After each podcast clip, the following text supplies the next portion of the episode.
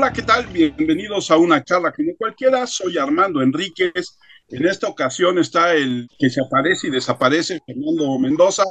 Fernando, ¿cómo estás? Muy bien, profe, aquí estamos, ya listos para una nueva charla y más con el personajazo que tenemos hoy.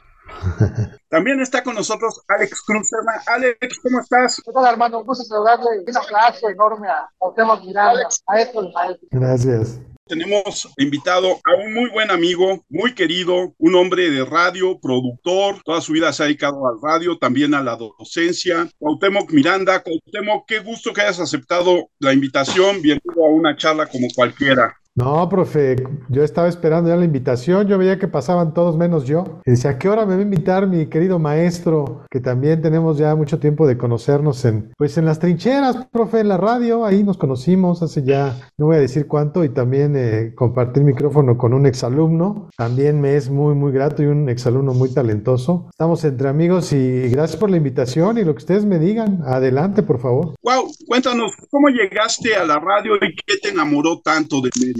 Mira, eh, la radio siempre estuvo presente en mi infancia, pero muy, muy fuerte. Mis padres escuchaban un programa que se llamaba Batas, Pijamas y Pantuflas y eran fan de ese programa. Entonces, eh, me acuerdo que regalaban en, diciembre y en enero regalaban juguetes y les pedíamos a mis papás que compraran juguetes y ahí íbamos a dejarlos a la estación. Mi papá me regaló un radio de transistores pequeño, de, tanto cariño que le tenía a la radio y todas las noches escuchaba la radio ahí en, mi cuarto. Era una apasionada de la radio. Eh, fuimos a vivir a un lugar que ya no está alejado de la ciudad, antes sí, Villa de las Flores. Y me acuerdo que escuchábamos novelas allá en Villa de las Flores. Y fíjate que llegué por un accidente, la verdad, bueno, no accidente como tal, pero sí por una ligera casualidad, porque en un concierto me encontré con el doctor Alfonso Morales. Yo ya sabía que era cronista de lucha libre y entonces eh, me puse a platicar con él de lucha, de deportes y fui muy directo y le dije, oye, oiga doctor, pues yo estudio comunicación, estoy en el primer semestre, quiero trabajar. Me dice, ok, nos vemos en el XW. Fue un domingo. Al siguiente domingo era 29 de marzo. Fue un domingo 29 de marzo, el día que llegué a la W. Me dice, nos vemos en la W. Yo tengo un programa de radio. Llegué ese 29 de marzo de 1991, perdón, 92, 92. Y desde esa fecha hasta hoy no he dejado de estar en la radio. Sí, llegué a la radio. Empecé de la cable hasta productor, que fue cuando me conociste, conductor, asistente, todo el pasado. Así fue mi, mi llegada a la radio. La verdad se cumplió mi sueño de la infancia, de la vida. Escuchaba a los locutores en la mañana, el Peña, a Martín Hernández, a Charo Fernández, a Marta de Baile, lo escuchaba y decía, yo quiero hacer lo que ellos hacen. Y mira, no, no precisamente lo que ellos hacían, pero llegué a la radio que cuando me di cuenta lo que era hacer radio, pues me apasionó y, ahí me quedé y ahí sigo. Así fue como llegué a la radio. Y descubriste que era más divertido estar atrás del micrófono que enfrente, ¿no?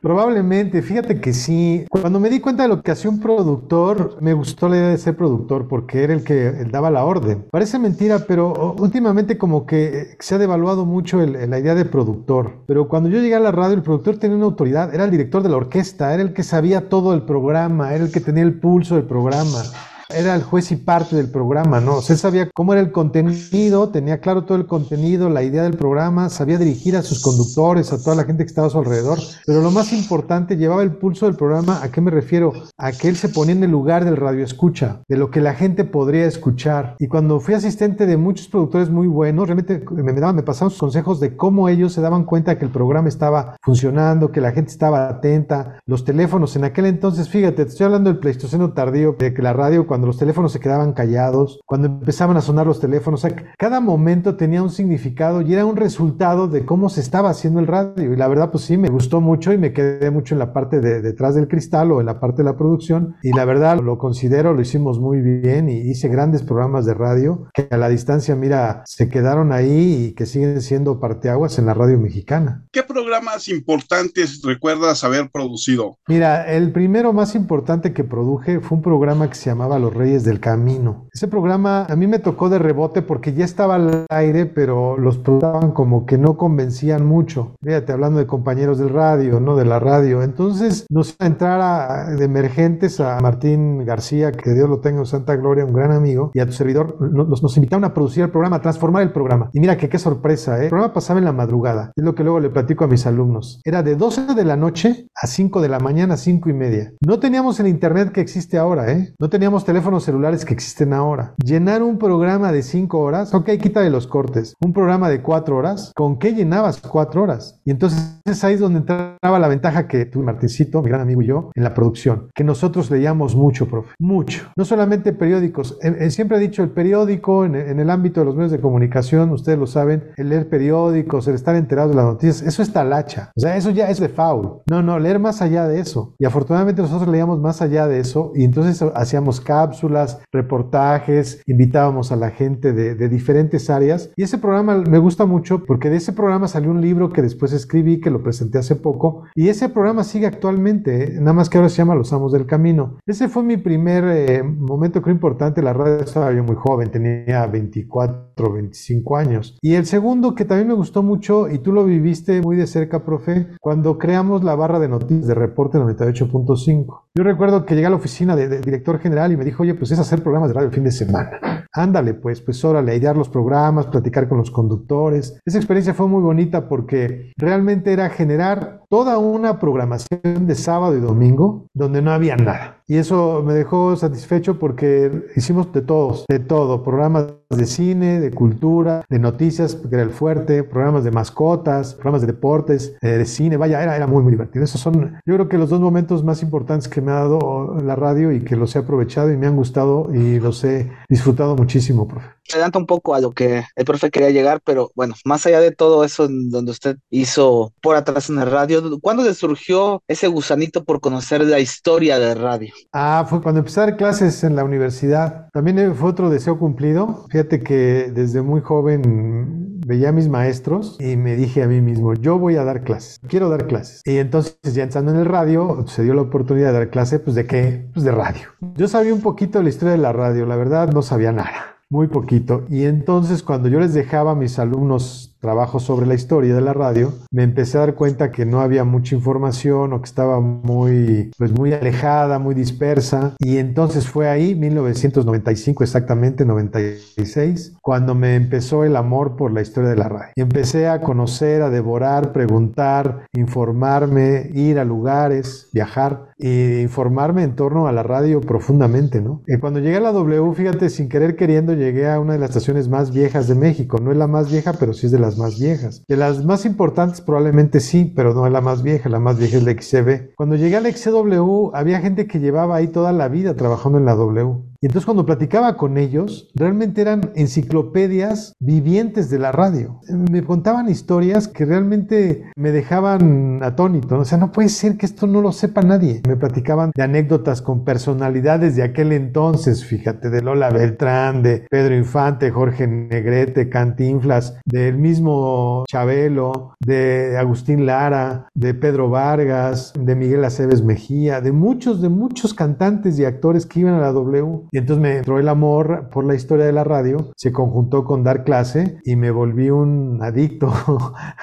un obsesionado por la historia de la radio y que desembocó en, en, un libro que escribimos que se llamó Crónicas Cristianas. Pero así fue la historia de mi pasión por la historia de la radio. Sí, yo iba a comentar precisamente eso, que al final tu pasión por la radio te lleva a escribir este libro y que bueno, nuestros escuchas pueden encontrar dónde, pero cuéntanos dónde y cómo nace la radio en nuestro país. La radio, como todos los inventos importantes, llega copiado de otros lugares. O sea, e, Europa ya estaba invadido por estaciones de radio. Ojo, todas estas estaciones de radio eran amateur, por decirles de alguna forma. Estados Unidos ya tenía una radio comercial más o menos establecida. Y entonces llega a México por, por, una cuestión de geografía, porque incluso llegó la radio primero a Argentina, ¿eh? Llegó la radio primero a Cuba, pero en México estaba apenas este sentimiento, además estábamos en un país postrevolucionario, 1920, como que no creían mucho en la radio. Entonces la radio llegó a México exactamente en 1921 y llegó porque a fuerza de que tenía que llegar porque ya en otros países, insisto, sobre todo Estados Unidos, ya tenía una infraestructura radiofónica que México todavía no tenía.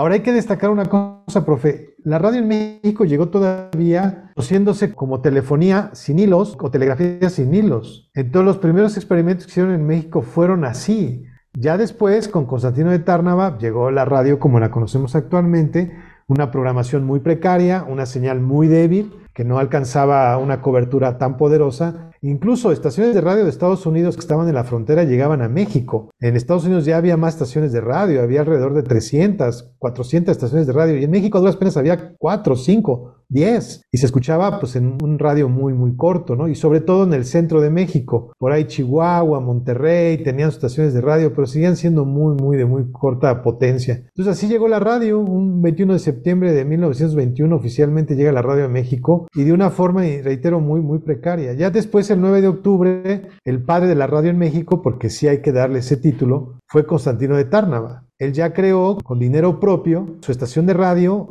y órale, la lanzó al aire. Todavía no había legislación en torno a ello. Y así fue como fue creciendo la radio y esos fueron los inicios de la radio en México. Imagínate eh, el país de aquel entonces, imagínenselo. Pocos aparatos eléctricos, un país post-revolucionario que estaba apenas en, saliendo de la revolución que yo no sé si ya terminó o sigue porque seguimos igual. Pero bueno, ese país eh, con, con, una señal de radio realmente fue un boom, ¿no? cuando ya se empezaron a tener más estaciones de radio, cuando ya se empezó a tener más, ojo, porque no solamente era tener una estación de radio, era mantenerla, que costaba mucho dinero y sigue costando, sino también tener aparatos de radio, profe, que esa es la otra. Si no tienes aparatos de radio, ¿quién te va a escuchar? Y entonces ahí fue donde Emilio Azcárraga Vidaurreta, con la XW, transformó la industria de la radio en México y transformó no solamente la industria de la radio, sino la industria de los medios de comunicación en México. Fue donde se le ocurrió, dice, bueno, ¿qué hacemos? Tenemos una buena estación de radio, pero no hay radios. Casi, casi regalaba los radios, que ya lo hacían algunos periódicos, ¿eh? Como El Mundo, El Globo, ya, ya regalaban radios. Pero ojo, esos radios nada más eh,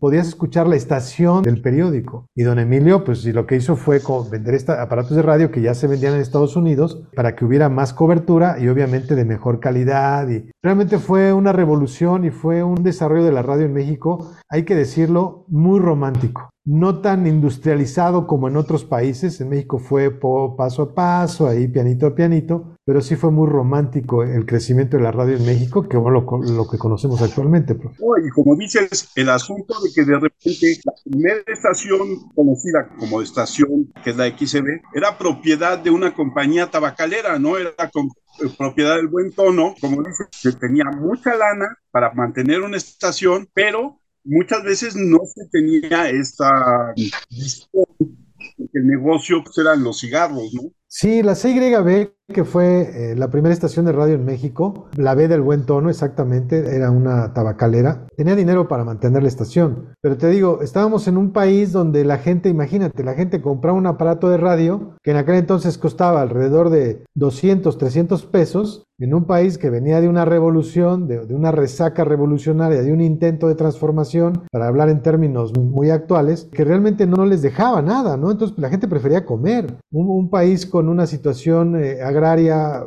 pésima, con una situación indígena, con una situación de atraso muy fuerte, pues realmente los intentos de tener una estación de radio eran heroicos, ¿no? Porque además la luz de aquel entonces, como ahora era carísimo, y además tener la luz, la, energía eléctrica, pues para una estación de radio es vital, eso es un medio electrónico. Pero fueron buenos intentos, incluso por ahí periódicos como el Universal, el Excelsior, te hubieran su estación de radio, pero era tanto eh, la exigencia que hicieron a un lado ese modelo de negocio, para hablar en términos mercadológicos, un modelo de negocio que no lo vieron viable, dijeron, no, ¿sabes qué? Por aquí no es, seguimos con nuestro periódico. Y hubo quien lo intentó y, y, le fue bien y son grupos o estaciones que hasta la fecha afortunadamente continúan en el espectro radiofónico. A lo mejor con otro dueño, pero continúan, como en Estados Unidos, que la más vieja es la KDK de Pittsburgh, pero ahí está, ¿no? Y qué bueno que hayan dejado un vestigio, que hayan dejado una historia, porque al final del día, con base en esa radio, se fue generando contenido, se fue generando una forma de comunicación diferente y lo más importante, se creó en el caso de América, porque reitero, en, Europa ya, ya existían estaciones de radio, ya la radio funcionaba incluso en otras instancias, como es aeronáutica, como es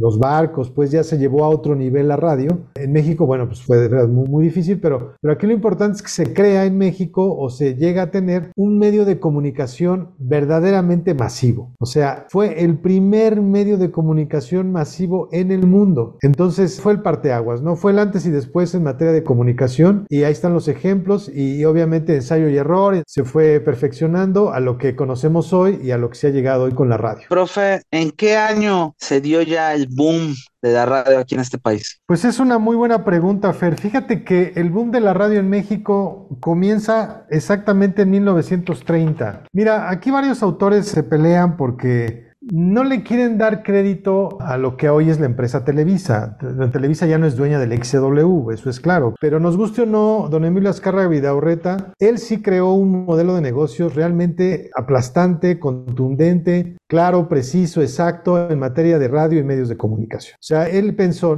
¿qué necesitamos para que la radio tenga éxito? Pues una estación de radio buena. Buena es traer equipo ya de Estados Unidos, con alta tecnología de aquel tiempo, con una cobertura efectivamente hasta América Latina. Entonces se trajo con contenidos, música, grandes actores, radioteatros, eh, radionovelas, programas de concurso. Y otra cosa que innovó don Emilio Azcárraga Vidorreta fue la exclusividad de su cuadro de talentos, porque de repente veía que algunos se iban al XCB o se iban a alguna otra estación y como que eso no le gustaba. Entonces él firmó a muchas personalidades para ser exclusivas del XW. Entonces 1930, 19 de septiembre, por ahí de las 5 de la tarde, los altos del Cine Olimpia, se lanza la primera señal del XCW. Y ese fue el momento importante del gran despegue de la radio en México. Insisto, varios eh, investigadores o colegas creen que no, porque es hablar de Televisa. Ni modo, así es la historia, ahí está el hecho. Incluso, afortunadamente, existen los periódicos y existe mucha información hemerográfica en torno a ese momento. O sea, él verdaderamente transformó la industria de la radio en México. Entonces de ahí vino la copia, copias y copias de esa estación de radio. Se empezaron a crear más estaciones, afortunadamente, se empezaron a crear más programas, eh, más cuadros de locutores, actores, conductores, productores. Los productores, bueno, en aquel tiempo un productor de radio era casi casi el Dios Padre, ¿no? El que ponía, quitaba, decidía. Eso, por supuesto, fue cambiando con el paso de los años, pero era el importante. Y ahí te va la otra, que era tan importante ese modelo o ese esquema de producción auditiva que exactamente se pasó a la televisión. Entonces, de 1930 a 1950, 1950, la radio en México era un barco en medio del mar. Era el gran medio de comunicación, el que se tenía en la sala, o como ahora se tiene la pantalla gigante horrible con 4K, 8K y todo eso en la sala. En aquel tiempo se tenía al gran aparato receptor de radio. La gente escuchaba programas de concurso, noticieros, eh, radionovelas, radioteatros, escuchaba programas de política, escuchaba los deportes, imagínate, la gente que no podía ir a la lucha libre,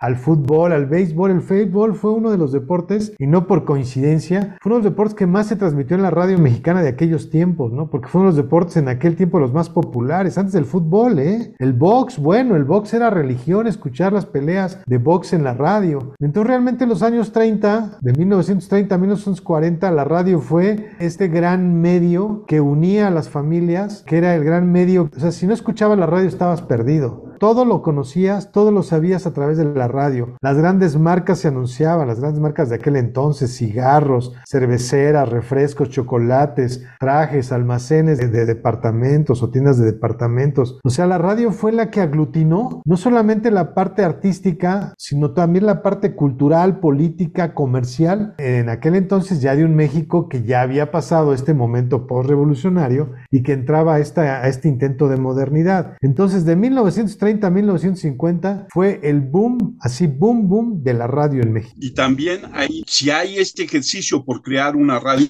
privada con todo su sistema de estrellas, con todo esto que como tú dices, luego se replica en la televisión, en el modelo Televisa, lo cierto también es que una vez terminada la revolución, se genera un modelo que es el de la radio pública. Y ese modelo que también funciona en los gobiernos para sembrar la propaganda con la que quieren unir al país, ¿no? Y creo que el ejemplo más claro de eso es la hora nacional. La crea Lázaro Cárdenas. Sí, efectivamente, también se crea un concepto de radio pública muy importante, porque si bien la radio privada tenía los medios para tener equipo, porque parece mentira, pero todavía, ¿eh? Tener un equipo de radio no es nada barato, ¿eh? Es, es muy, muy caro. Te voy a poner un ejemplo. Si las estaciones de radio, y, y por eso lo menciono, las estaciones de radio que ahorita transmiten de forma analógica, si se quieren pasar a la señal digital, que es lo que está en este momento o lo que viene para la radio, le cuesta alrededor de un millón, dos millones de pesos. O sea, no es cosa fácil, ¿no? Pues en aquel tiempo sucede exactamente lo mismo y lo has dicho muy bien, las radios públicas. Afortunadamente empezaron a surgir también las radios públicas que eran completamente dependientes de los gobiernos de los estados. Eso hay que tomarlo muy en cuenta. Hubo intentos muy buenos, se creó la hora nacional, desde luego en el gobierno de Lázaro Cárdenas, que fueron los que de alguna forma intentaban pues eh, doctrinar, ¿no? O sea, informar de lo que hacía el gobierno en turno y hasta la fecha, ¿eh? Y es una tristeza que actualmente estas radios que en estricto sentido deben de ser del pueblo porque son públicas, pues ahora se tengan secuestradas. Pero también se creó un formato bien interesante que en México se ha menospreciado mucho y que hablo en esta cuestión de los tipos de radio que mencionas, profe, la radio indigenista. México puede presumir de tener un buen grupo de radios indígenas, debe tener ahorita como entre 80 y 85 estaciones de radio indígenas. Son muy pocas si las comparamos con Brasil, si las comparamos con Bolivia, que son países que tienen una población indígena más amplia, ¿no? Incluso me atrevo a decir que son mínimas en relación a países europeos. Por ejemplo, países como Noruega, Finlandia, estos países del norte de Europa tienen muchos grupos indígenas y tienen muchas estaciones de radio indígenas. Bueno, en México ese concepto también se generó y bendito sea que existan, porque entonces se empezó a transmitir eh, estaciones de radio en lengua y a través de la lengua se mantiene el idioma. Entonces sí, efectivamente comenzaron ahí a surgir géneros y comenzaron a surgir estaciones de radio que a la fecha, afortunadamente en México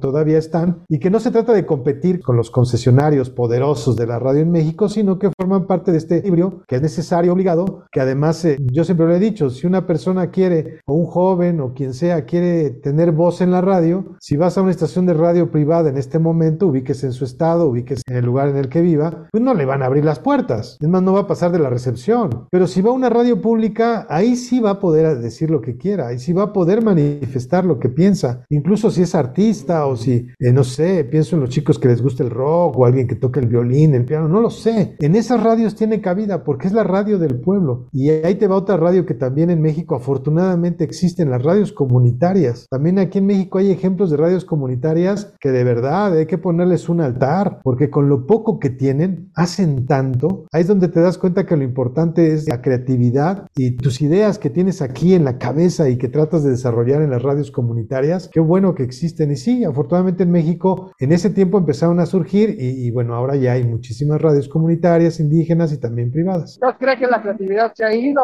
de México? Que pareciera que todo es formato preestablecido y no se agrega más. Fíjate que no. Lo que pasa hoy con la radio es que, mira, voy a tratar de poner un ejemplo muy, muy sencillo. Ahora se procesa todo muy rápido en la radio, ¿no? Antes necesitabas tener a un gran compositor o a un gran arreglista para que te hiciera la música de la estación. Ahora ya no, ahora ya hasta incluso tú puedes ahí jugar en internet y te genera la música o lo que tú quieras. No creo que se haya perdido la creatividad. Yo creo que no se ha logrado, ¿cómo decirlo? Mira, muchos viejos de la radio, y me voy a poner entre ellos, de repente de decían una frase que a mí me taladreaba el cerebro. Decían, es que ya todo está hecho en la radio. Ah, bueno, si está todo hecho en la radio, entonces ya vámonos, ¿no? Cierra la puerta y vámonos. No, no, no, o sea, no todo está hecho y si está hecho, yo creo que puedes tú modificarlo, ¿no? Por ejemplo, los programas de concurso en la radio. Ya no existen los programas de concurso en la radio. ¿Y por qué no existen? ¿Porque la gente no quiere escucharlos o porque ya no les interesa? Yo creo que sí. O estos programas musicales en la radio. En vivo, ¿eh? No, no, te hablo de programas en vivo. Yo recuerdo todavía en la W de 1993-94 que iba eh, este Oscar Chávez y tocaba en vivo ahí con el piano. Incluso el programa se llamaba Piano Bar. ¿Eso ya no lo quiere escuchar la gente? O sea, creo que de repente nos montamos en una idea del sábelo todo, de que, ah, no, ya no se puede hacer eso. No, yo creo que se puede hacer eso de forma diferente, con conceptos diferentes, incluso te voy a decir, Alex, con un lenguaje diferente. Aunque la radio tiene su propio lenguaje,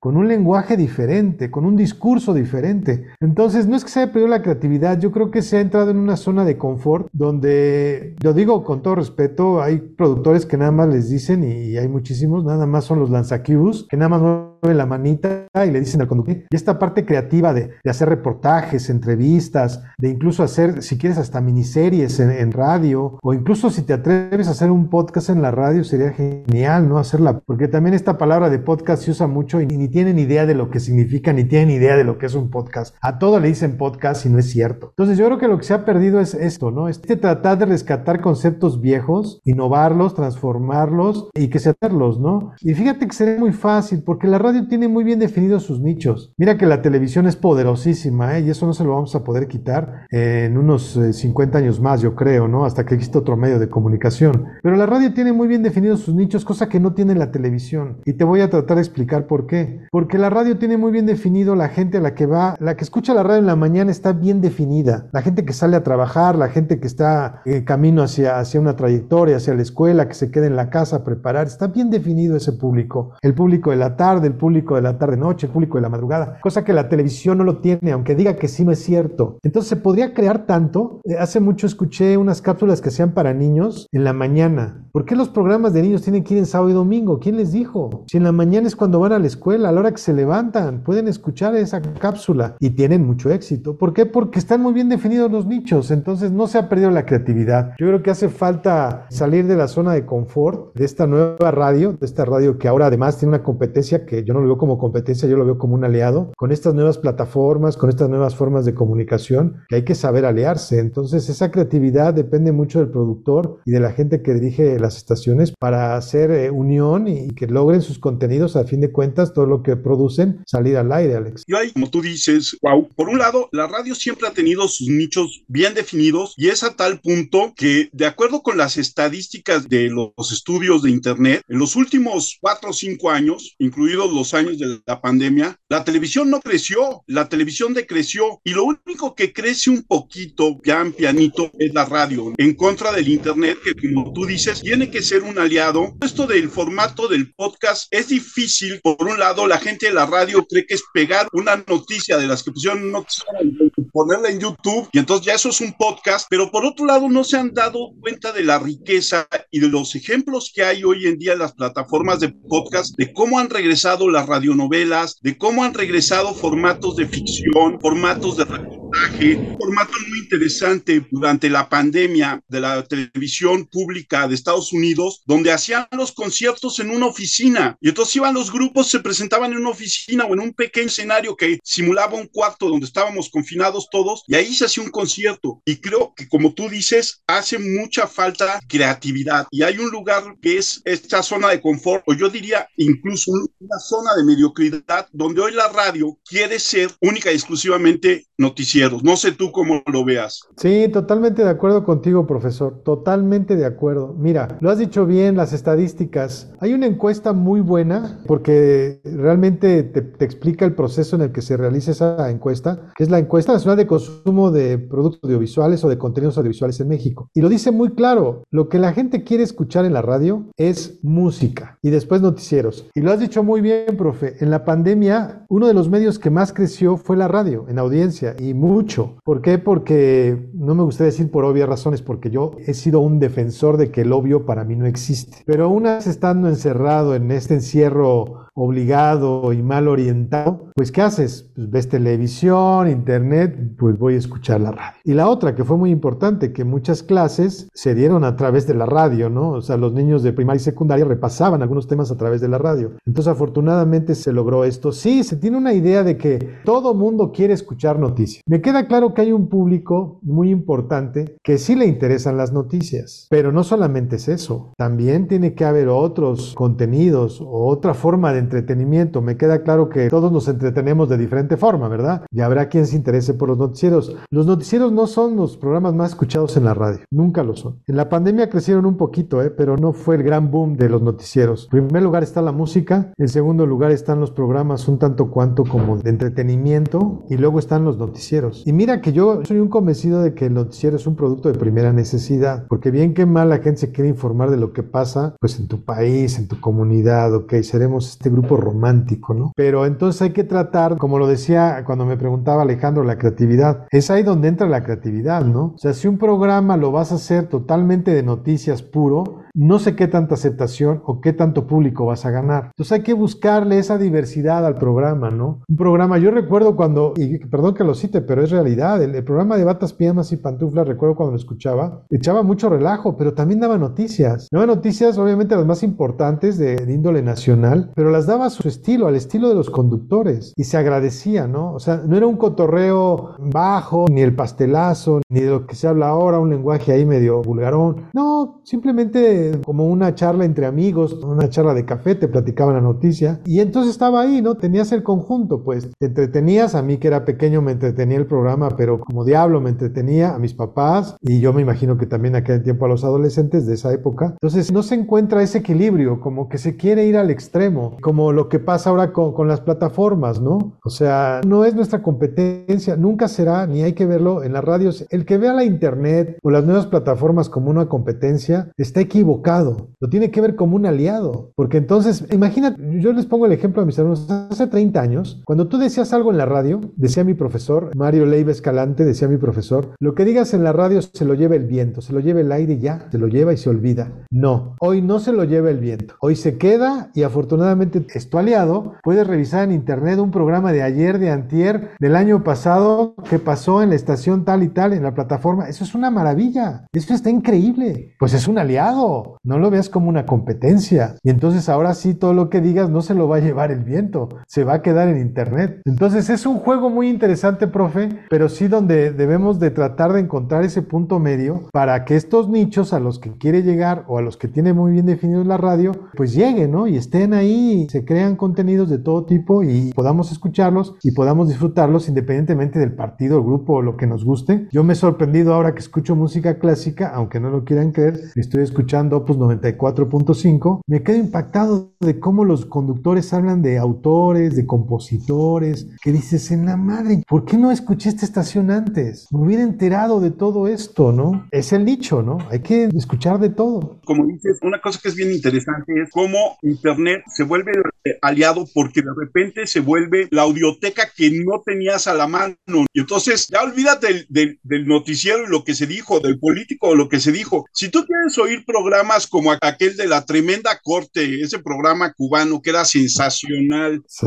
encuentras a Calimán, encuentras lo que busques, está en internet y entonces se vuelve esa audioteca que no tan fácil tienes a la mano, que ahora ya la tienes. Totalmente de acuerdo, profe. Oiga, profe, pero ¿no cree que en algún momento de esta nueva historia la radio ha decaído un poco, pero no piensa usted que va más allá de que esa decaída que pudo haber tenido sea más por el público moderno que por otra cosa? Mira, me cuesta trabajo pensar que la radio ha decaído. Más que haber decaído, Fer, es una muy buena pregunta, ¿eh? Porque, mira, por ejemplo, hay programas que luego yo escucho, que luego creo que sí se les pasa la mano en el lenguaje, ¿no? O sea, por ejemplo, en mi época decir güey era casi casi multa, ¿no? Y ahora escucho palabras en la radio como pendejo, vete a la chingada, no mames. La corneta, dígalo así como es. Pues sí, mira, yo no yo tengo nada contra la corneta, ¿eh? Me parece un programa muy creativo, porque también para decir ese tipo de palabras hay que ser creativo. O sea, no cualquiera tiene un bagaje y, la asila muy bien y hace este doble sentido, o este albur, o este manoseo verbal para ser más preciso. No cualquiera. Ahí ya tiene su chiste, ¿no? Ya tiene su puntito, su palomita. Pero mira, afortunadamente, yo no diría que ha decaído. Yo lo que pienso es que afortunadamente hay para todo. Entonces, si un joven quiere escuchar la corneta, pues que escuche la corneta. Y mira que ahí le dicen de todo al presidente, que hay cosas en las que yo creo que en esta época eso a mí no me gusta. Creo que ya se le perdió totalmente el respeto. Independientemente de que me caiga bien o no, creo que hay un límite. Pero si alguien quiere escuchar ese programa, que lo escuche. Por ejemplo, yo estoy en contra, y esto sí lo digo con el conocimiento que tengo del medio y con la pasión que tengo sobre este trabajo que es de verdad muy, muy hermoso. Yo no creo en esta defensoría de las audiencias, por ejemplo. Esa defensoría de las audiencias me parece una hipocresía en su máxima expresión. ¿Por qué tiene que existir un grupo que me va a defender a mí como audiencia? ¿De qué me va a defender? ¿De no escuchar la corneta? Caray, se supone que vivimos en una democracia. ¿Y por qué lo digo? Porque la democracia en el caso de la radio es muy sencilla, Fer. Le cambio al programa y se acabó. No hay vuelta de hoja. O no lo recomiendo. O te lo recomiendo bajo las circunstancias que te acabo de decir. Entonces, lejos de que esté pasando lo que tú planteaste en, en tu pregunta, que parece una pregunta muy buena,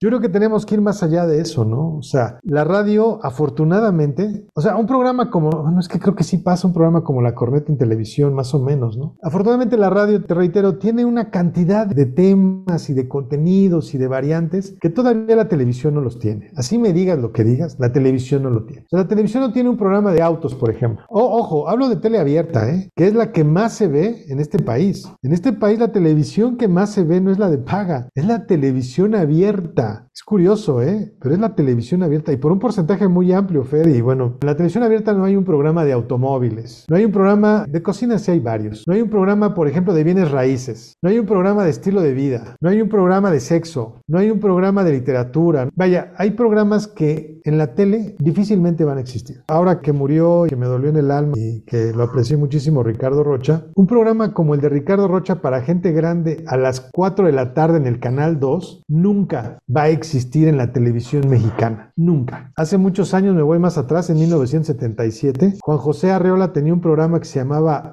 Vida y Voz con Juan José Arreola. Pasaba a las 12 del día en el Canal 2. Eso nunca va a pasar en la televisión mexicana, pero Fer, tenemos la radio y en la radio sí puede pasar eso y va a haber público. Oiga, profe, profe cortito nada más, digo, ¿cuál es su opinión de dos programas, el de Mariano Osorio y La Mano Peluda? Son programas muy buenos. Mira, mi compadre Mariano Osorio ha logrado en estos programas que él los empezó, ¿eh? Estos programas maratón, estos morning show, que ahora les llaman morning show, hazme el favor. ¿Por qué les decimos morning show a los programas de la mañana en la radio? Él empezó con los programas maratón en la mañana, o sea, de 6 de la mañana a la 1 de la tarde, como el programa de Los Reyes del Camino, que duraba 5 horas. Afortunadamente ahora tienes más cosas, internet y tienes muchos medios para informar y compartir a la gente. Pero yo creo que lo que hace Mariano Osorio, como lo que hace también Toño Esquinca, ¿eh? como lo hace también algunos otros esfuerzos mañaneros, me parecen muy buenos en la radio mexicana. Y lo que más me gusta de, de Mariano, y se lo dije en una entrevista que tuve el gusto de hacerle, que además estuvo muy interesante, él retoma la lectura, o sea, él dramatiza algunas novelas como si fueran radionovelas. Entonces yo, a mí me gusta mucho programa. No lo escucho diario, no lo escucho completo, pero lo poco que lo escucho me gusta. Y el otro programa que decías era el de... La mano peluda. Ah, no, bueno, pues ese fue también un antes después en la radio mexicana. También entrevisté al hermano del que hacía el programa. Un programa de radio que, pues mira, que te cuenten historias de terror por la noche. Hay un programa de radio en, Canal Mexiquense, en el canal de, radio mexiquense, que espero no se transforme ahora con el nuevo gobierno, que tiene estas historias tenebrosas. ¿eh? Y fíjate que a la gente, eso es, un nicho bien interesante, Fer, pero le gusta escuchar cosas de terror, de suspenso en la noche. ¿eh? Y tienen mucho éxito, ¿eh? Mucho, mucho, mucho éxito. Sí, no, me quedo con ellos, ¿eh? Con los dos. Esa es mi opinión. Hoy la cultura tiene espacio dentro de la radio, a los mismos escritores y demás secuestran, ¿no? Yo creo que sí. Fíjate que la cultura en la radio todavía es rescatable, muy y mucho, porque en algunos canales de televisión por ejemplo, el canal 4, bueno, el que es Foro TV y lo que es el canal 40, que sería TV Azteca, pues yo creo que más por no perder a un grupo de seguidores, tienen sus programas de cultura. Pero la radio siempre se ha caracterizado por eso. O sea, la radio, podríamos, eh, yo te puedo afirmar que la cultura y la radio, desde que surgió la primera, es más, te lo voy a poner muy sencillo. La primera señal de radio, que fue ahí en, en, en Boston, en Fessenden, lo primero que hizo fue leer un fragmento de la Biblia y poner música. ¿Qué más cultura que eso, no? Entonces la radio y la cultura siempre van de la mano, siempre, siempre, siempre. En la televisión tuvo un momento muy importante que ya te mencioné dos ejemplos, pero yo creo que esa parte de, la literatura, de, del contarte un libro, de contarte un cuento, pues la radio sigue siendo la mágica, ¿no? Sigue siendo la que manda y espero que sea por muchos años más, porque sí hay mucho público, a mí me da mucho gusto que de repente la gente haga contacto conmigo y de plano me diga, oiga, yo a este personaje o a este autor en mi vida, ¿eh? Y me ha sorprendido. Y bueno, con esa ilusión entra al aire todos los fines de semana en ganar un, no un radio escucha, en ganar un nuevo lector, porque al final del día ese lector, en un efecto dominó, pues va a tener otra lectura de un país, va a tener una lectura diferente de lo que está en su entorno, ¿no? Y ya con eso yo me doy por servido, ¿no? Que alguien me siga en Twitter y que diga, ah, pues vamos a ver qué dice este güey, ¿no? Y, y eso es muy grato, ¿no? Que te digan, oye, pues yo no lo conocía, ya lo conozco, oye, qué padre esto que dijiste de este autor, hasta se antoja leerlo, pues léelo, ¿no? Entonces, no, van de la mano y espero que sigan por muchos años más, don Alejandro. Porque además es muy cierto y no lo habíamos mencionado. Tú los fines de semana conduces un espacio en la estación de imagen dedicado a libros, llama Los libros no muerden, ¿no? Correcto, profe, se llama Los libros no muerden, donde ya vamos a cumplir creo que 10 años, la verdad no tengo la fecha exacta cuando empezamos, qué cosa, pero ya llevamos como 10 años recomendando libros y nos ha ido de maravilla, yo me la paso sensacional, cada que preparo una cápsula, cada que preparo un autor, porque además lo hago sin un afán comercial. Porque esa es la otra, que muchos grupos o muchos programas lo hacen con este boom comercial, ¿no? Recomiendan al autor que está en el candelero y el que la editorial les envía porque a lo mejor tienen un convenio. No, lo mío es totalmente arbitrario. Me llega un libro y si me gusta lo leo, si no lo leo no lo recomiendo, por supuesto. Recomiendo libros que incluso ya se publicaron hace 10, 15 años. Recomiendo autores de acuerdo a las efemérides que estén en, en este momento, ¿no? De acuerdo a la efeméride que me toca. El otro día recomendé a De Balzac y tuvo una respuesta muy bonita por parte de la gente. O sea, recomiendo todo lo que tenga que ver con literatura, con ensayos, con drama, con todos los géneros literarios y los que no son literarios también los recomendamos. Y es un termómetro muy, muy bonito porque te das cuenta de que la gente, pues sí le gusta. Y si no le gusta, la gente con que le des una probadita, le des un dulce, estoy seguro que se come todo el pastel. Pero hay que sabérselo mostrar, ¿no? Y estas clases que tuvimos en la primaria y que ahí sí nadie de nosotros escapó, estas clases de español terroríficas, estas clases de matemáticas espantosas, estas clases de historia espantosas, lo único que hicieron fue odiarlo, ¿no? Entonces tratar de recuperar esa sensibilidad. Yo cuando leo textos históricos digo, caray, ¿por qué no me los dieron así en la primaria, ¿no? Entonces trato de transmitírselo a la gente para que le entre ese cariño o esa, por lo menos que digan, a ver, es cierto lo que dijo este cuate, a ver, vamos a revisarlo. Y que se sorprendan igual que yo, ¿no? De, de, de lo que hay. Pues por eso lo hacemos y llevamos mucho tiempo más y les doy la primicia, voy a tener un programa de radio también los domingos que se va a llamar Expresiones en Imagen a las 12 del día. Están invitados, ya les avisaré cuándo y en eso andamos, profe. Pues qué bueno y es muy importante cuando eres promotor de cultura que a mí me gusta. Yo recuerdo que hice alguna entrevista con el hoy director del Fondo de Cultura Económica, que parece ser entre más viejo, ya sabemos que, porque era un hombre inteligente. Y él decía, hay que hacer programas donde hablemos de los libros que nos gustan, porque en México el sistema educativo nos vacuna para no leer, nos vacuna para creer que leer es paso para una calificación, que estamos obligados a leer para pasar a la siguiente clase. Y yo creo que esa labor que tú haces, que es yo les hablo de este libro porque me gusta, porque quiero compartir con ustedes la grata experiencia de mi lectura o de mi experiencia con este autor, es como podemos jalar a la gente a leer en nuestro país. Yo creo, por un lado, el sistema educativo en México va en caída libre desde que nosotros estábamos en la escuela y probablemente desde que nuestros padres estaban en la escuela. A ti y a mí nos tocó en, los libros de gratuito leer a Tablada, leer a Villaurrutia. No sé si hoy lo hagan. Creo que no. no me has dejado una buena tarea. Te prometo que voy a robarme voy a ir a pedir prestados, voy a ir a una primaria y le voy a decir a una maestra de que me preste o que me obsequie los libros para ver qué onda, ¿no? ¿Qué les enseñan? Es interesante. Sobrino, bueno, sin querer leí lo que tenía en español. Por ahí hubo un poema de, García Lorca, que fue muy interesante, y había otro de mirado en la literatura cubana, que es ah, este, ¿sí? Ay, ¿cómo se llama? Se fue su nombre. He dicho sea de paso, Pablo Milanés hizo un, un homenaje cantando a él.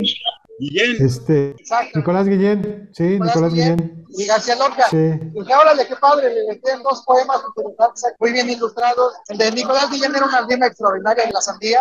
García Lorca, no me acuerdo qué poema era, una buena educación. Sí, totalmente de acuerdo. ¿Y sabes qué es lo interesante, eh, profe? Que parece que de repente eh, los que nos gusta la lectura o los que nos gusta promover la lectura, somos estos tipos raros, ¿no? Que venimos de otra tierra o que no tenemos espacio en este mundo. Y yo quiero ocupar el ejemplo de Fernando y Alejandro que me están entrevistando amablemente. Esto yo también lo llevo a las aulas. O sea, yo les pongo a mis alumnos autores que digo, este lo van a leer porque eh, en su vida lo van a volver a escuchar con otro maestro y les va a marcar una diferencia, ¿no? Y entonces yo me he llevado sorpresa con eso porque se nota que el alumno le agradó, porque se lo explicas bien, pero de repente hay gente que eso no lo comprende, profe, como que dice, bueno, ¿y por qué ven ese autor en esta materia? ¿Y qué tiene de malo que lo veamos, no? O sea, es un remar contra la corriente que solamente se ve en México, ¿eh? Porque otros países, pues eso no existe, en otros países sí nacieron con este amor, con esta cultura, con este deseo de leer, y aquí en México, pues mira, que cuesta trabajo, cuesta trabajo, pero sí se intenta todos los días. Yo todos los días en mi clase siempre les cito algún libro, les regalo libros, les cito autores, les hablo de libros nuevos, porque es tener un poquito de sensibilidad ante esas ideas, que al final del día tú vas a tener tu propia idea, perfecto, pero conoce las de otros, ¿no? Y vas formando la propia tuya. Es que es bien complicado, como la lectura no te va a dar algo inmediato, hablo en cuestiones de dinero, luego se menosprecia mucho, pero la lectura no tiene que ver como eso. La lectura se tiene que ver como un enriquecimiento de tu, de tu espíritu, de tu alma, de tu pensamiento, ¿no? Y eso llevarlo a, tu trinchera. Y yo creo que no hay un medio más fascinante para hacer eso. Y mira que la televisión es poderosísima, pero yo no me imagino en un programa de televisión, no sé ustedes, yo no me imagino una persona que agarre un libro y que se ponga a leer algún capítulo. No me lo imagino. O ahí se lo dejo de tarea a un gran productor, ¿no? Que lo haga. Y en la radio sí se puede. Yo sí tengo ejemplos de la tele promoviendo lectura. tengo que agradecer que durante mi adolescencia, Canal 11 tenía un programa que no me acuerdo cómo se llamaba, que conducía un cuate que luego, 20 o 30 años después, me lo fui a topar en Hermosillo, haciendo programas en Hermosillo, que se llamaba Sergio Romano. Y gracias a Sergio Romano, yo descubrí a Alejo Carpentier, yo descubrí a Said desde en su programa, pero era una cosa muy rara en la televisión mexicana, ¿no? Sí, y, y mira que has puesto el dedo en la llaga, por ejemplo, el Canal 11. ¿Qué tiempos aquellos del Canal 11? Es ahí un ejemplo de, de, medio público de lo que ha pasado a ser ahora el Canal 11. Digo, yo sé que a Alejandro le gusta mucho el béisbol, pero yo creo que el Canal 11 para transmitir béisbol, pues yo creo que no, ¿verdad? Pero cada quien, eh, sí, eh, son esfuerzos que se hacen y que yo creo que en, en, la radio y en la televisión se tiene que fomentar mucho eso porque es retroactivo, es una ganancia para todos. Si tú en la radio les mencionas autores como, como Chekhov, les mencionas autores como Faulkner, les mencionas autores como Quiroga, como los que acabas de decir, realmente eh, la gente se va a deleitar, ¿no? Porque en esta estación de radio de Opus, ¿por qué seguimos escuchando a Mozart? ¿Por qué seguimos escuchando a Beethoven? Porque realmente son piezas extraordinarias, o sea, están, tienen una calidad y una forma de haberse hecho que se quedaron para toda la vida, pero que son fundamentales para aquel músico, para aquel cantante o aquel eh, compositor que quiera hacer algo. Tiene que conocer eso, tiene que saber de eso, porque eso tuvo un momento muy importante en la historia de la música. Pero lo mismo pasa con la literatura. O sea, yo no estoy en contra de, Maluma, yo no estoy en contra de, de, la, ¿cómo se llama la que vino a México? La Mami o Chocomami o Motomami. De ninguna manera, ¿eh? Pero que conozcan la otra parte, ¿no? Que conozcan una historia en torno a lo que es música, a lo que es canciones, a lo que es poesía. Y mira, nos quejábamos de que Agustín Lara decía, vende caro tu amor aventurera. No, hombre, con eso ya lo querían crucificar al pobre Agustín Lara. Y ahora dicen cada cosa, Santo Cristo, que bueno, está bien, ¿no? O sea, otra vez regresamos a las audiencias. Quien, lo, quien quiera poner el canal donde pasa eso, que le ponga, y que no, pues que le cambie lo otro, tan sencillo. Pero sí es importante que tengamos este péndulo, ¿no? De lo que en un momento fue o de lo que creemos que es importante, trascendente, a lo que se hace ahora. Bueno, yo quiero decir dos cosas. Una, quiero dar fe y quiero dejar sentado de que sí es verdad eso de que el profe nos regalaba libros. A mí me regaló, no uno, varios, por contestar algunas trivias que nos ponía ahí entre clase. La segunda, profe, ¿dónde ve usted el fallo en este país para que la literatura no vuelva a regresar a eso que fue hace 50 años, que era lo único que había para cultivarse, como usted nos decía? Mira, luego le queremos echar la culpa de toda la educación. Pobre educación, imagínate, le echa la culpa de todo. Pero es ahí donde empieza, ¿no? O sea, de repente queremos cortar la punta del iceberg cuando no nos vamos a la base, a la base, pero a la base, base en serio de las cosas. Y la base es la educación. O sea, yo recuerdo que tuve una maestra en la secundaria que a la distancia no sabes cómo la recuerdo, eh, la maestra Rosario Vargas, que todos los lunes nos hacía llevar un blog esquela y todos los lunes nos ponía una palabra en el pizarrón, primero de secundaria. 1983, 84, si no me equivoco. Nos ponía una palabra y nos decía, escriban lo que quieran de esa palabra, lo que quieran. Nos ponía amor, luna, nos ponía cielo, mar, amistad, familia, amigos, corazón. Y mira que todos escribíamos, había quien escribía cosas de verdad, de risa, había quien escribía cosas muy románticas, porque nos hacía pensar, nos hacía escribir y nos hacía creer en conocernos, ¿no? Entonces es parte fundamental la educación. Yo me acuerdo que tuve maestros en la primaria, la maestra Maripaz que me dejaba leer La linterna mágica, ¿no? Lean la linterna mágica. Eh, yo recuerdo fragmentos del Ramayana y el Mahabharata, yo los leí en sexto de primaria. Rulfo lo leí en, en, en sexto de primaria también. y cosas así. No digo que, que se tengan que leer esos, ¿eh? se pueden leer otros más. Yo te pongo ejemplos. Pero ahí está la educación. Esa es la clave. El problema es que la educación no te va a dar resultados inmediatos. Ah, ya los pusiste a leer, el próximo año ya van a ser todos buenos. No, no, no, es un proceso de muchos años. Y los grandes países, los grandes gobiernos, los que sí marcan diferencia lo saben. Y ahí está la prueba, ¿no? Corea del Sur, el mismo España, bueno, Chile, Paraguay, Uruguay. Pero no viene de la casa, profe, no también de la casa. Ah, no, por supuesto, por supuesto. O sea, digo, en mi opinión, para mí es más de la casa. No, no, no. Que es esos dos factores. Mira, es que es un binomio muy importante. O sea, si el niño en su casa no, no tiene una, un, una conexión con la literatura, Fer, ¿cuál es el otro lugar en el que puede tener esa conexión? Pues en la escuela. Entonces, bueno, eh, eh, en su casa ni por accidente cogen un libro. Bueno, pues en la escuela que lo haga, ¿no? Y entonces ya se complementa, oye mamá, eh, oye papá, hoy la maestra nos dio a leer un libro tal. Ah, bueno, aquí no hay libros, entonces hay que comprar libros o a ver cómo. Los libros ya están en internet, ya no hay pretexto. Entonces, eh, sí es un binomio muy importante, ¿no? Eh, si, si en la casa no lo tienes, pues bueno, en la escuela. Y yo me voy más a la escuela porque la escuela conoce a los niños, conoce a las familias de los niños. Y entonces de alguna forma la escuela puede ser ese factor diferenciador, ¿no? O sea, si yo no le enseño a este niño eh, el título que quieras, no lo va a volver a ver. Ya no, o sea, cuando termine mi clase, no va a llegar. En la casa va a ver la pelea de sus papás, en la casa va a ver eh, las peleas de sus hermanos, en la casa va a ver que falta esto, que falta el otro. Entonces, soy un convencido de que esta parte de, de la escuela debe reforzarse muchísimo y que tiene que cambiarse cada periodo, y no hablo de sexenios, hablo de periodos bien claros, de, cuestiones de, modelos educativos, ¿no? Ahora, imagínate un niño de primaria, eh, primero de primaria, todo lo que tiene a su alrededor, todo lo que tiene. Justo iba yo a decir eso, porque mi hijo, que es muy joven, como decía Alex, tienen algunos poemas de García Lorca, de Pablo Milanes, pero los maestros no los incentivan a que sigan leyendo tanto a Lorca como Tienen que a Guillén, como a Milanes. Tienen que hacerlo. No lo hacen. Por ejemplo, yo fui el que le tuve que decir a mi hijo, pues sí vas a leer a Lorca, pero no ahorita, después. Porque los mejores poemas de Lorca no son como para ti, pero mm. es, son cosas que, que hay que incentivar a los niños a que continúen con esto para que entiendan que como lo dice su programa, profe, los libros no muerden. Los libros no muerden, totalmente. Gracias, Fer. Por cierto, he felicitarlo por el premio por la cultura, ¿no? Por dar difusión a la cultura.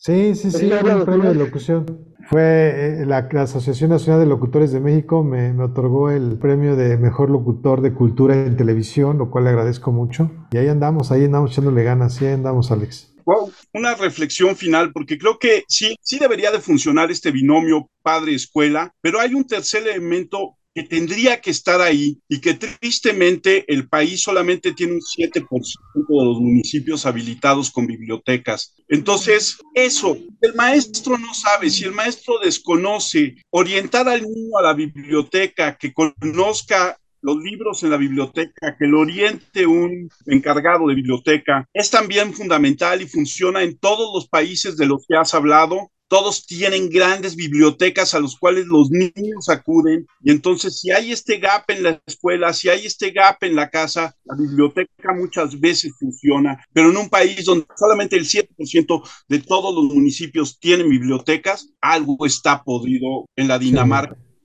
presidente, ¿no? Sí, tienes toda la razón, propio. Fíjate que escribí un artículo que lo titulé Bibliotecas fuera de la transformación. En este periodo de gobierno se cerraron más bibliotecas de las que se abrieron, bibliotecas públicas. Sí es muy triste y ya quedó demostrado varias formas de la educación. Te voy a poner un ejemplo, la fotografía. La gente que, estudia o que, o que, se dedica a la fotografía les enseñan el revelado en rollos anteriores, el revelar el rollo, el imprimir la foto en el cuarto rojo. ¿Por qué? Porque ese proceso de creación fotográfica es importantísimo que el alumno o que el fotógrafo digital lo conozca ahora. Y así sucede con otras cosas más. ¿eh? ¿Cómo regresamos al disco de vinil que ya lo habíamos enterrado, que muchos ya hasta los habían tirado a la basura, sus discos de vinil? Realmente porque son bases que transformaron al mundo, pero que son importantes que se conozcan. Y una base, y espero que nunca termine, porque además tiene miles de años, es el libro. O sea, el agarrar un texto, el sentir, el, el oler las hojas, es más, con ver el color del papel sabes si el texto es viejo, nuevo, con ver la portada, con ver todo lo que rodea el libro. Yo conservo un libro de mi abuelo de 1916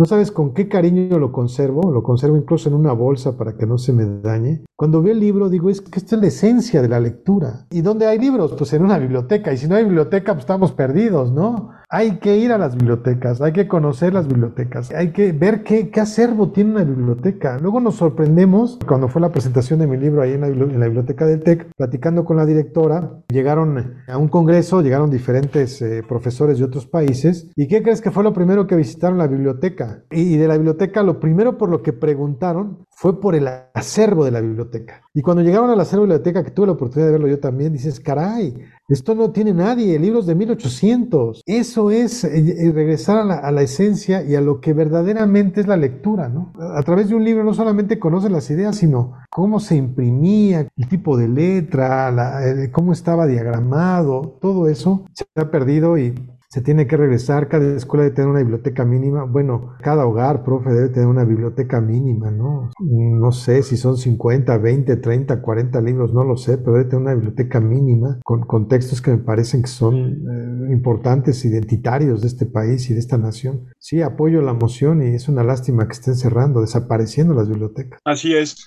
Empezamos en el, en el radio o en la radio. sí. Hablamos de Terminamos. para, para, si algo he aprendido a lo largo de los programas de este podcast es que el libro no puede desaparecer porque es hasta el momento el mejor formato para mantener información. Todavía no hay nada digital que nos asegure. No hay nada, no hay nada. nada, nada. Lo escrito, lo escrito va a trascender por miles de años. Acabo de leer un libro de Da Vinci que me dejó impactado. Decía el autor, Walter Isaacson decía, no creo que un tweet dure los 500 años de los textos de Leonardo da Vinci. Para empezar, hoy en día ya no podemos hablar de tweet, ya se llaman X, ¿no? Ah, sí, que se llaman X, ¿verdad? Sí. Entonces ya no duró los cinco minutos de vida de un tweet. Decía Dalí en esa entrevista que todos conocemos con Jacobo Sabudowski, que recibía todo de la forma escrita, porque solamente lo que está escrito es definitivo.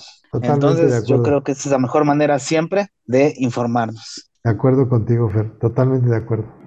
¿Dónde te encuentra la audiencia, redes sociales, tu programa, tus libros? Ahí te va todo de un jalón, mira. Tengo un blog que se llama librosnomuerden.wordpress.com. Ahí pueden encontrar todo mi trabajo, todo lo que hago público está concentrado. Tengo mi Twitter, que también ahí puede checar algunas cosas, arroba CU Miranda. No digo Q Miranda porque ponen la Q o la K, entonces por eso digo CU Miranda. A través de esas dos plataformas, con todo gusto me pueden encontrar. Y también quiero compartirles que estoy presidiendo la Academia Mexicana de la Radio. Fíjate nada más, qué honor.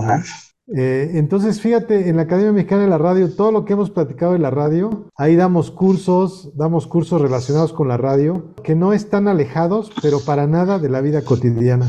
Cuando damos el curso de locución nos sorprendemos porque la gente le enseñamos o le damos las directrices para hablar bien. Y el hablar bien es todos los días, no nada más la radio. El producir un programa, el escribir. Entonces, también eh, estamos ahí en la Academia Mexicana de la Radio para lo que guste y mande. Tenemos algunos cursos, impartimos algunos cursos. Y los libros que están ahí también, en los libros no muerden, ahí están las ligas para que los pueda ver, ver algún la introducción y ya si lo quiere comprar están en Amazon, ya sabes, lo de hoy es Amazon. Y yo encantado de que me hayan entrevistado, me da mucho gusto, esas son mis líneas de contacto.